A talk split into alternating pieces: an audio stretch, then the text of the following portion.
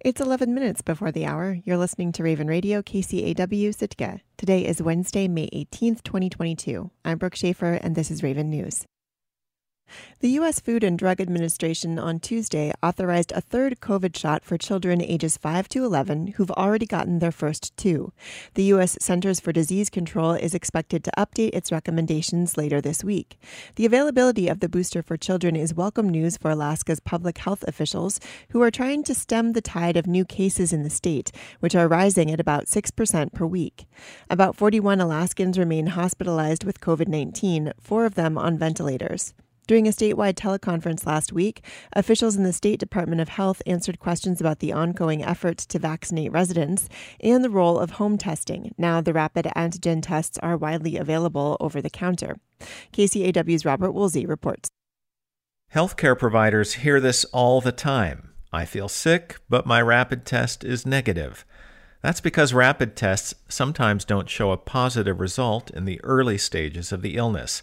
State pharmacist Dr. Coleman Cutchin says to err on the side of caution when interpreting the results of over the counter or OTC tests. You know, if you have symptoms, think you have COVID, and you test negative, um, reach out to your healthcare provider or consider, you know, getting a molecular test or repeating one of those at-home OTC tests, you know, every every couple days as long as you have symptoms. Cutchin said that recent data published by the Journal of the American Medical Association showed that rapid home tests were most reliable well after the onset of symptoms, and that molecular tests or PCR tests done by healthcare providers could detect the virus even before patients develop symptoms. Prompt confirmation can be important in the treatment of patients who are most at risk of developing severe illness, says the state's chief medical officer, Dr. Anne Zink. So, particularly if you're at risk uh, and treatment would be something you would consider, and you have an at home antigen test that's negative, but you're not feeling well, getting that PCR or that molecular test earlier can help to identify it earlier so we can get you started on treatment earlier. Zink was pleased to report that 600 people a week were stepping up for their first vaccines in Alaska as vaccination remains the number one weapon against the virus. But does the adaptability of the current Omicron variant suggest that boosters might be part of the fight indefinitely? Dr. Jeffrey Demain, an immunologist at Providence Hospital, doesn't think so. I think in the fall we're going to see a vaccine that's going to be somewhat different than what we've been, we've seen thus far.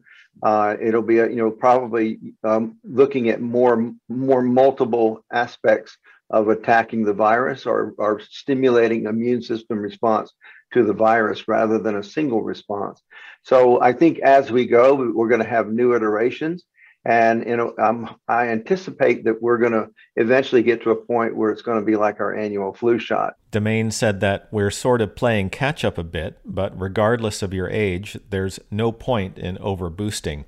You only want to get the shots that are recommended for you and your age group and your certain circumstances. Reporting in Sitka, I'm Robert Woolsey. The cruise industry and several Pacific Northwest ports announced on Tuesday that they are working together to try to eventually eliminate greenhouse gas emissions from cruising in the region. KTOO's Jeremy Hsieh reports. Lots of partners are signing on to the effort to develop the world's first green corridor for cruise ships. It's a super early first step toward a goal they want to achieve by 2050. The idea is to work together to develop technology, infrastructure, and best practices so that cruises no longer pump greenhouse gases into the atmosphere that cause global climate change.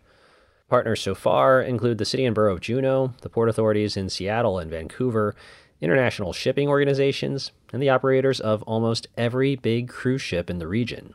Jesse Fahnestock is with the Global Maritime Forum, which works on maritime sustainability issues. When Port of Seattle first reached out to us about, about this concept, we, we, were, we were very excited and, and quite frankly, a little surprised. We, we didn't anticipate, uh, as we were working on this, that cruise would be one of the first mover segments uh, on green corridors.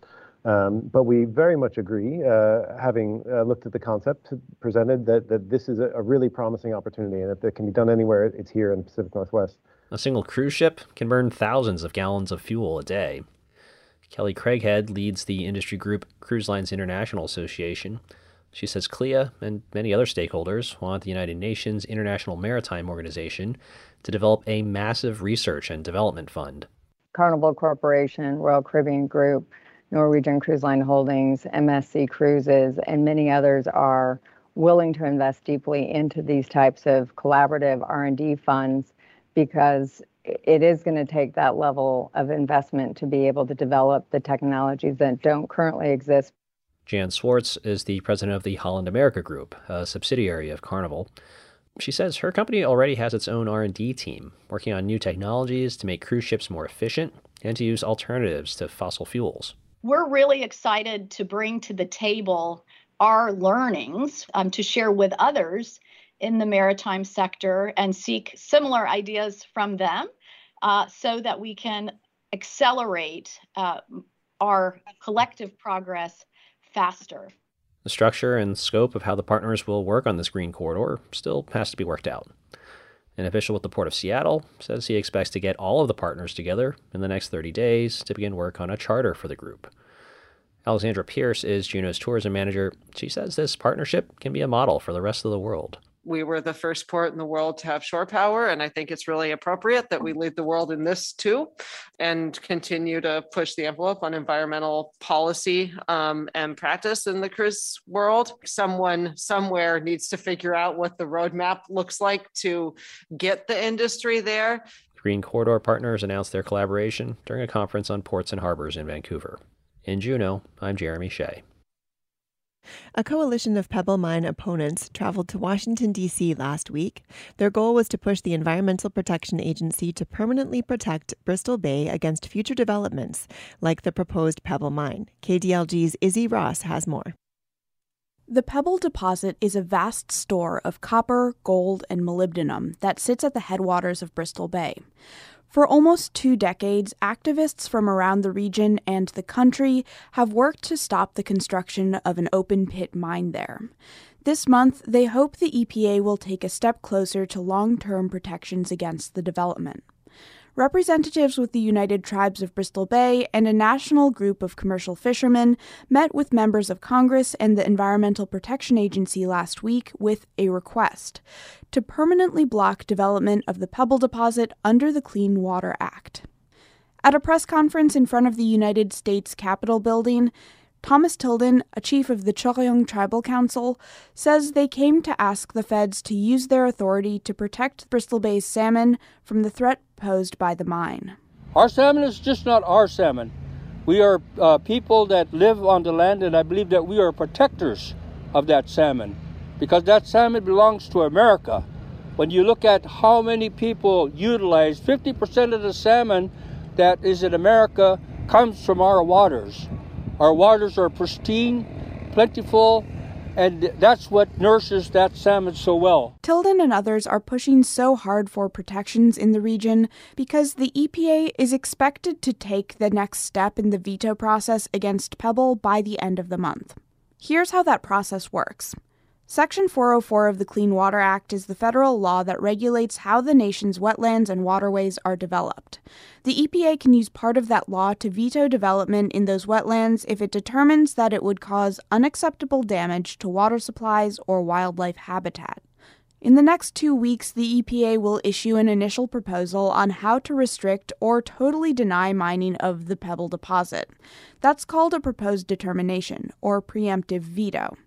That's followed by a public comment period. Then the EPA's regional administrator recommends whether to move forward with the veto. The United Tribes of Bristol Bay says they expect the EPA to release its proposed determination by May 26th.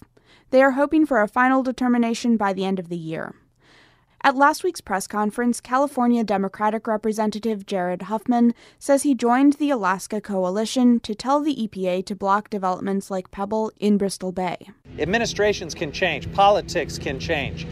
And so, with something as critical to the economy of Alaska, to the way of life of the people in Bristol Bay and Alaska, something as critical as this Bristol Bay watershed, you just can't afford to leave that to chance. You got to finish the job. A big talking point was the upcoming sockeye salmon season. More than 73 million salmon are expected to return to the bay this summer. Michael Jackson with the organization Commercial Fishermen for Bristol Bay says the EPA should act to protect those record runs. Let me tell you how, how record. Last year, over 66 million fish returned. This year, 73.4 million are forecast to return. Pebble Limited Partnership spokesperson Mike Heatwole says he doesn't expect the result of the proposed determination to be good for Pebble or other potential mines in the area. We're waiting to see uh, primarily what ultimately the EPA um, will roll into that proposed determination. As as, as you know, uh, the the devil's always in the details. The U.S. Army Corps of Engineers denied Pebble's federal permit proposal in November of 2020. Heatwole says the company is working with the Corps on an appeal of that decision, which it filed last year. In Dillingham, I'm Izzy Ross. And a disclosure Michael Jackson is the president of Bristol Bay Regional Seafood Development Association, which is a financial supporter of KDLG, where this story was initially reported. I'm Brooke Schaefer, and this has been Raven News. And now taking a quick look at the weather for Sitka for today, Wednesday, May 18th, 2022. Today, mostly cloudy. Near Port Alexander, scattered rain showers in the morning. Highs in the upper 50s. North winds 10 to 15 miles per hour, shifting to the northwest in the afternoon. Good morning.